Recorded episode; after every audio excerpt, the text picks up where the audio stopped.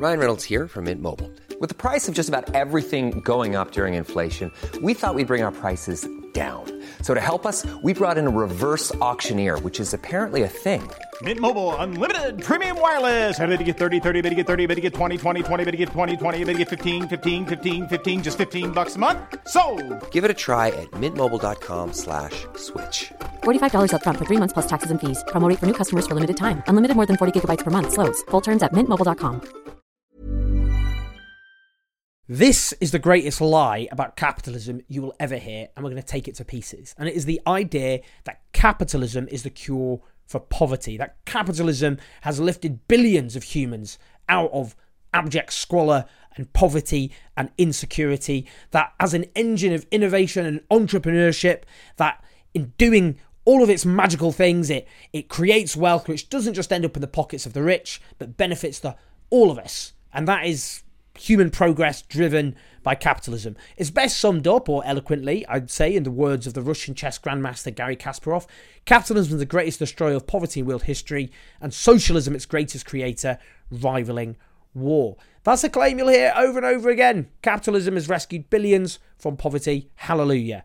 Now, consider first the work of Jason Hickel. He's an, an economic anthropologist. And he wrote a really fascinating essay, which really partly takes this to pieces, to be honest with you.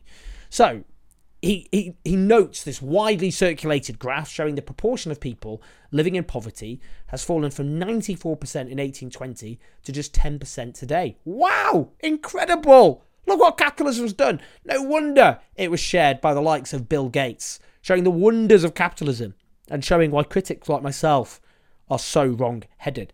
Now, the first point Hickel made is that real data on poverty has only really been collected since 1981.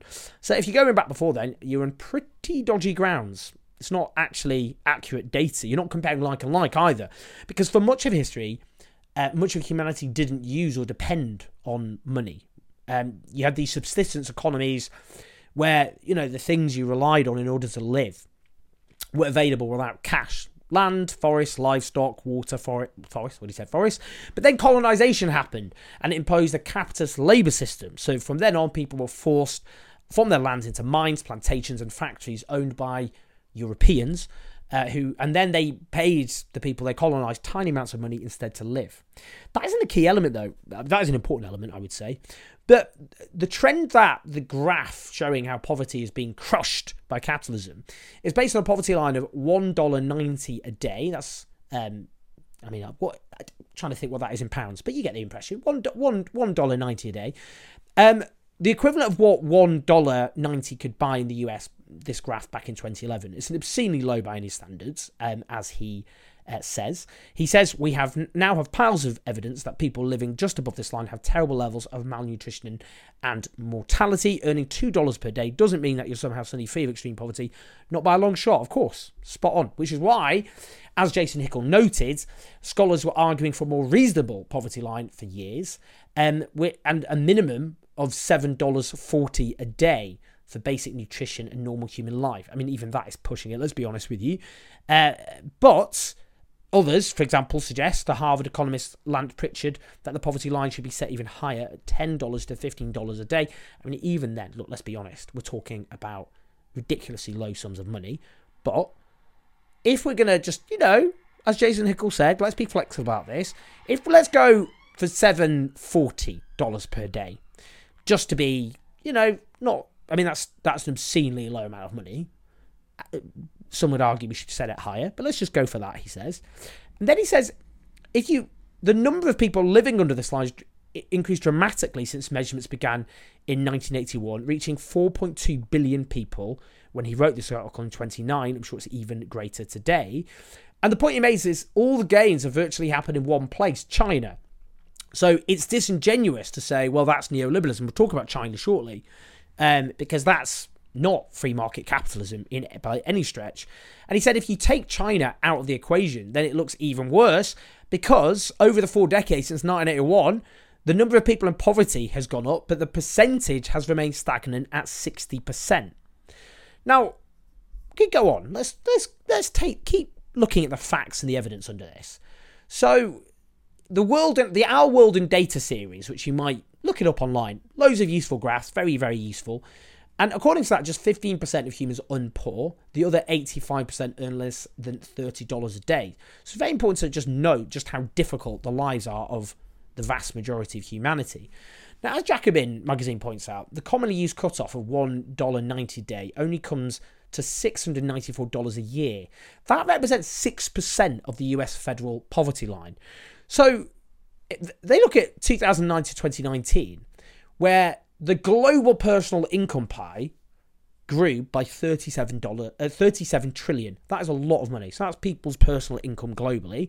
But of that the top decile took 8.7 trillion. That's 24% whilst the bottom deciles got 25 billion dollars 0.07% so the poor got 0.07%, 345 times less than the rich of that income in uh, between 2009 and 2019.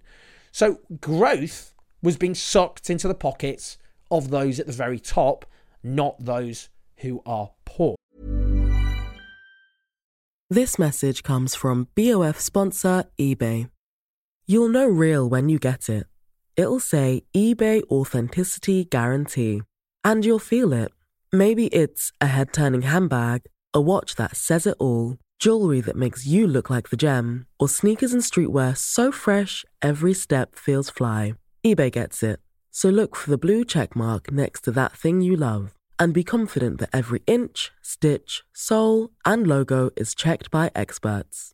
With eBay Authenticity Guarantee, you can trust that feeling of real is always in reach.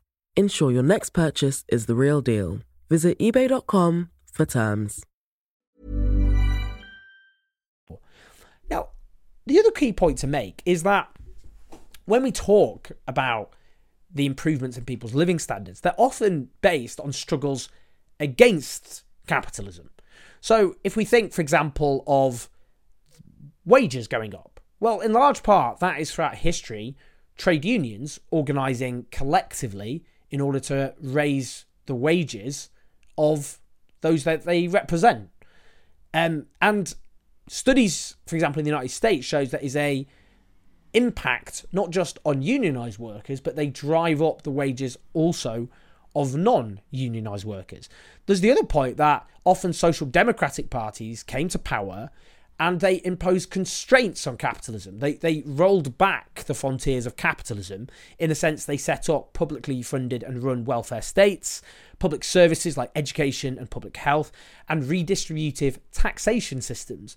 So, all of them obviously wasn't about capitalism just doing its thing and creating wealth, but social democratic parties putting checks on the power of capitalism in order to ra- raise the living standards of those that they represented.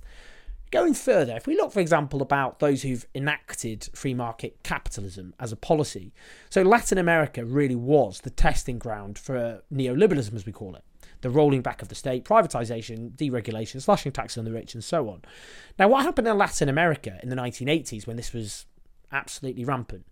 Um, in 1980, 40.5% of Latin America lived below the poverty line. By 1990, it had risen to 48.3%. So you've got a dramatic increase. Even by 2002, it hadn't got back to where it was in 1980. But since then, you've got a range of governments throughout Latin America which have enacted mass social reforms, rolled back free market capitalism, and as a consequence, poverty on the eve of the pandemic fell to about 28%. So you've got dramatic falls in poverty, not because of free market capitalism, but because of governments that rejected free market capitalism.